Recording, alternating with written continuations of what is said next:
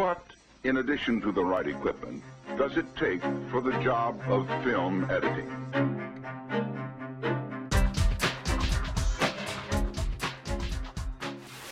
Welcome to the cutting room. I'm your host, Gordon Burkell. I'm back from LA and what a great time I had. I'd like to say thank you to Jenny McCormick from the American Cinema Editors for putting such a great Edit Fest on this year. So, like the last few podcasts, this one's going to be about 7 to 10 minutes, and it's going to wrap up my interview with Sabrina Plisco. We're going to discuss cutting the spiderweb montage for Charlotte's Web, as well as Mr. Magorium's Wonder Emporium. And just a reminder if you want information about editing, editors, theories, and much, much more, simply go to the Art of the Guillotine website, www.artoftheguillotine.com, and use our new handy search bar.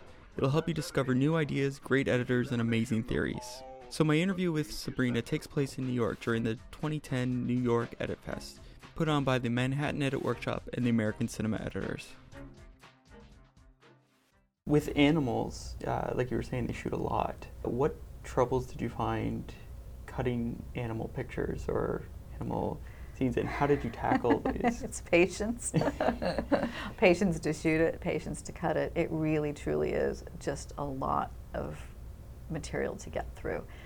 You know, and depending on how your scene is structured, if it's a dialogue scene and you need 10 shots, every shot's going to demand a different pose or reaction or so you kind of have to block the scene out in your head and then figure out all the pieces that you need to help sell each shot. You know, depending on what the line is and who the character's talking to, you have to go searching and searching for that little tiny morsel where the eyes are looking the right way and the movements doing the right thing the one thing I learned is pigs are very hyper and they really um, don't settle very much. So they started shooting them and slowing the, the film down just so we could get them to hold long enough to animate a shot. Little tricks like that that, you know, unless you work with animals, you don't really know which animals are hyper and which ones aren't. Geese are really nasty to work with.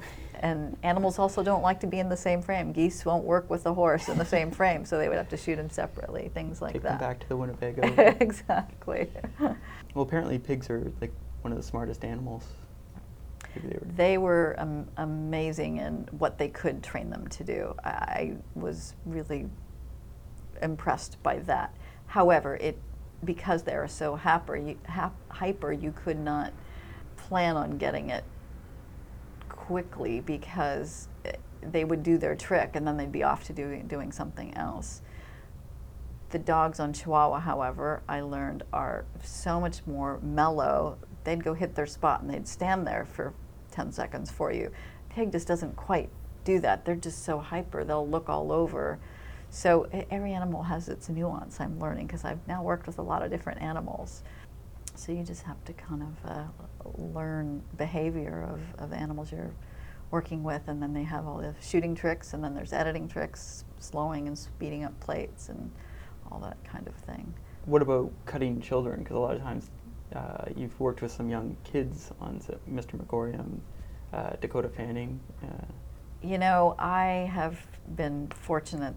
Those two that you just mentioned were absolute professionals and you know they behaved better than a lot of the adults that I have to get. They just were so excited to be there, so talented.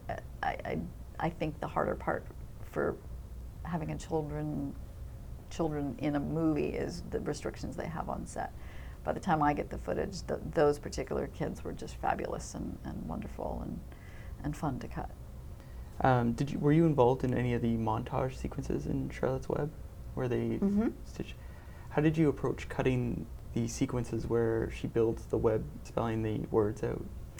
That was, um, I'd say, a process because we we did an animatic. I think we even had storyboards. If I if I'm trying to remember correctly, we may have started with storyboards. We went and they did an animatic of that, and so I would cobble together, you know, a version, and then the um, they actually brought in somebody specifically for that sequence to make it just wondrous and beautiful and do some really amazing things with the camera and go around a web. We just wanted to get into the world of the spider. So it was a very back and forth give and take process between editorial, the creator of the animatic, and the vendor who actually did the sequence. So it was throwing out a bunch of shots, me playing and orchestrating and coming up with different things, and then we'd come up with ideas from that, and they'd reanimate and resubmit. So it was um, it was a, it was a big challenge because there was so much expected of that sequence. It was one of the showpieces of that movie because we just wanted to get in in that spider world and see mm-hmm. the making of a web and the sparkle and the beautiful light and the grace and beauty of, of how it's constructed. So um, it was fun. I remember it being, um, you know, a little torturous while I was doing doing it. It did take a while. It took us a few months to get it figured out and to come up with, you know, the final product. But um, did you rely on actual spiderweb building techniques when you were I, cutting? So I didn't per se, even though we were all fascinated by imagery of spider. I would go in my yard and I would look at spiders, and I wouldn't kill them in my house. I still carry them outside on the little, you know, strand that they they um, weave. But I, I, was fascinated, and I would walk around and look. And I know the vendors all mm-hmm. did the same thing, and we had access to all kinds of footage that people had gathered on the web and, and compiled. Um, so it was a huge R&D process. Yeah. Uh, and um, one of the most amazing stories on that particular movie, I wasn't there, I was an hour away in my cutting room, but they were filming a scene on Charlotte's Web where the baby spiders were being born. And on that very same day, they were in the middle of a break and look up and on the roof of the barn they were out at the, the, the actual barn where they filmed most of the movie there were thousands of baby spider strands flying through the sky. And there's some beautiful images and everybody ran to get their cameras. And there was you couldn't have scripted a better moment. All these baby spiders, thousands of them were flying around with the strands. With it was dusk, so it was um, you know beautifully backlit, and you could see them clearly. But just the fact that that happened on the day they were filming, you know, the scene of the baby spiders being born, and you couldn't ask for better reference yeah. than that. So. So I have one one last question uh-huh. that uh, I ask all the editors, and that's, what's your favorite guilty pleasure film? Oh, well, for me, I I still have to go back to Days of Heaven. When I was in high school, I saw that movie, and that's probably the one thing that really solidified that I really wanted to go into um, filmmaking. And at that time, I really wanted to be a DP, and I thought it was just the most beautifully lit, naturally lit movie. And I loved the music and the tone of that movie and the imagery and it just had a magical influence on me at that point in my life, and it just sort of solidified that that's what I really wanted to do.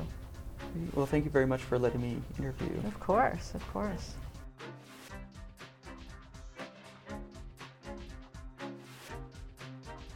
Well, that was the final part of my interview with Sabrina Plisco. I'd like to thank Sabrina for allowing me to interview her. I'd also like to thank the American Cinema editors, Jenny McCormick, and my producer, Lauren Woodcock. I'm Gordon Burkell. Thanks for listening.